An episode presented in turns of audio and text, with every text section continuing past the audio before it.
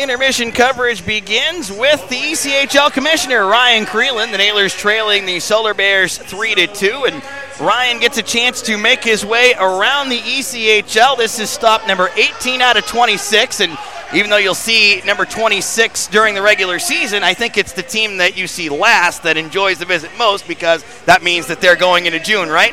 Yeah, no, that's correct, but uh, that's not up to me. That's up to the guys on the ice, and I don't know where I'm going come June.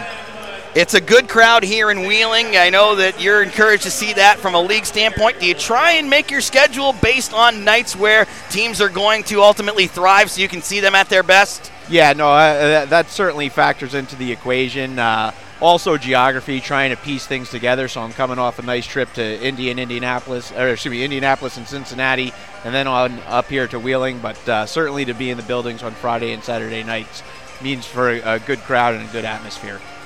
The league had its Board of Governors meeting last week, and we saw a couple of rule changes regarding the play on the ice, as you can now review goaltender interference, which is something I talked with your manager of officiating, Stephen Thompson, about last night. You also extend the playoff roster by one person, and a lot of that attention does go on the ice, but I know you're also big on the off ice product. So, what are some of the things that you've really enjoyed that the league has accomplished this year, and are there opportunities to grow towards next year and down the road? Yeah, no, absolutely. I mean, that's a big part of our job and something that we focus on throughout the year. I think. Uh, our commitment to entertainment and community, those are kind of the two big pillars. And then when you dial down into the specifics, from an entertainment standpoint, I think our on ice product has never been better in terms of speed and skill of the game.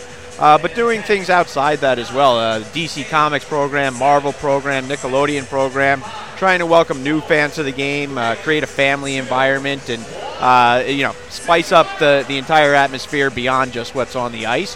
And then on the, the community front, making sure that we're giving back. You see uh, school day games, making sure we're doing our hospital visits, and being part of the community. So those two things coupled, uh, you know, that's that's my off ice focus on a day to day basis. Nickelodeon Night has absolutely crushed it for us here in Wheeling year after year. SpongeBob last year, Ninja Turtles Yep, this yep. year. How do you get those partnerships? Because those are big time organizations. Yeah, there. those are international entertainment brands, and uh, you know we, we start by talking to the to those companies, looking uh, at some of their licensees uh, from a jersey standpoint, and then starting to roll those programs together, bring them to our board, and then vote them on through, and then uh, you know that's kind of step one. But then it's all the things that you can do to uh, produce that game environment and the ancillary stuff. So the characters in the building, the video clips up on the the jumbo board, and certainly the jerseys on the ice. Uh, that's what helps create that, that great atmosphere. You took over as commissioner of the ECHL from the great Brian McKenna, who steered the ship very well for many years.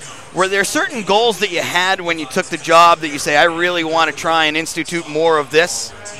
Uh, I, I think a little bit uh, mapping out our strategic plan, and uh, you know, I worked under Brian for 15, 16 years, learned a lot, but there's certainly an age gap between he and I, and so I think I'm a, a little bit more progressive and, and trying to focus on technology and new ideas, and so that that's something that I want to try and uh, incorporate into the game. But again, I. I uh, when you work with somebody for 15 years, a lot of that person's embedded in what you do on a day-to-day basis. I'm going to ask you a little bit of a brain buster question because this is always challenging. And I asked Joe Babik this a couple of years ago on our podcast. It's never easy to make a schedule. And you talked about the geography earlier in our conversation. How are you able to do it in a way where you can capitalize on a lot of big dates? Like you mentioned, your Fridays and your Saturdays, but also taking into consideration the health of the players and not just pounding three and threes down their throats because ultimately you want that product on the ice. Like you said, I think this is the strongest that you have seen the players in pretty much the history of the league. Yeah, so the schedule is probably the most uh, intensive and complicated thing that we do as a league office. There's so many factors that go into it in terms of date availability and player safety and travel and just a host of other things to, to make up a 936 game schedule. Uh, used to be done with magnets on a board. Uh, we've advanced to a schedule algor- algorithm and a, and a program, but again, it's plugging in all of those different premises and factors that go into a schedule. And even though we've got the brain power of uh, our computers, there's still a human element that goes into to polishing it. And Uh, you know, it's probably never perfect, but we're able to run reports out of that out of that algorithm, which allows us to identify this schedule may be better than this schedule, which may be better than this schedule, and weigh those factors and try and raise all 26 of our teams to their best schedule. One of the hallmark events of the ECHL schedule just happened last week, the All Star Classic in Wichita, Kansas. The three on three format, people seem to just absolutely eat that up. Yeah, no, no we, we've been tinkering with the format, and uh, I'm really happy with, with where we've settled. I mean, getting the home team involved versus the All Stars allows the home fans to get into the game. Uh, both in Toledo last year and Wichita this year, they did a fantasy draft of their own team to split uh, into two teams. So you had the Hammers and Bolts from Wichita this year, and the three-on-three format. Not only is it three-on-three, but you know we don't stop the clock. We have very little face-off, so it's kind of uh, pick-up pond hockey like when you were little, and the players love it, right? So whether the goalie stops it or or it's in the back of the net, the official's got an extra puck in his pocket. He drops it, and we're going the other way. I didn't know that part. Yeah, it's just a lot of fun. I'll have to watch that for next year in Jacksonville. The Hall of Fame event is also part of that. I love seeing the players and the coaches, and you have a lot of different categories to cover a wide spectrum. Do you see the Hall of Fame just continuing to grow year after year? Yeah, I mean, listen, uh, we're 32 years old as a, as a league, and uh, only once a year do we get a chance to, to celebrate our history.